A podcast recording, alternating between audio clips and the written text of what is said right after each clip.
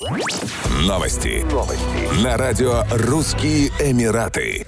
Российские туроператоры оценили, насколько реальны планы авиакомпании «Этихад» по началу полетов из Москвы в Абу-Даби с 25 марта 2021 года, о которых они заявили ранее.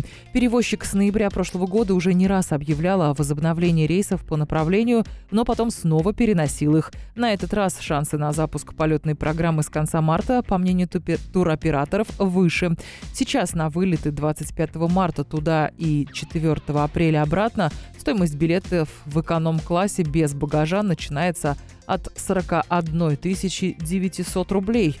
Перелеты продолжительностью по 5,5 часов планируется выполнять на самолете Аэробус А321-100-200. На сегодняшний день из-за строгих правил въезда Абу-Даби проигрывает в плане туристической привлекательности другим регионам ОАЭ. Россиянам необходимо предъявить отрицательный результат ПЦР-теста перед посадкой, а по прибытии сдать анализ на коронавирус и пройти двухнедельный карантин. Еще одно тестирование проводится на восьмой день пребывания, поэтому туристы, планирующие отдохнуть в УАЭ, отдают предпочтение перелетам в другие Эмираты, несмотря на более высокую цену билетов. Авиакомпания Air Абу-Даби, новейший бюджетный перевозчик Объединенных Арабских Эмиратов, объявила о запуске новых рейсов из Абу-Даби в Алматы и Нур-Султан в мае 2021 года. Цена билетов на рейсы в города Казахстана начинается от 159 дирхамов.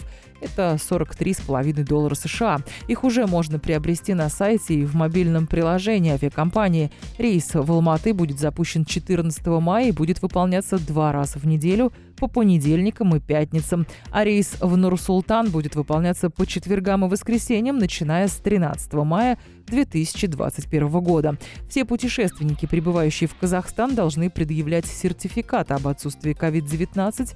Срок их годности составляет 72 часа. Пассажиры с симптомами респираторных заболеваний будут направляться в государственные медицинские учреждения вне зависимости от результатов ПЦР-тестов.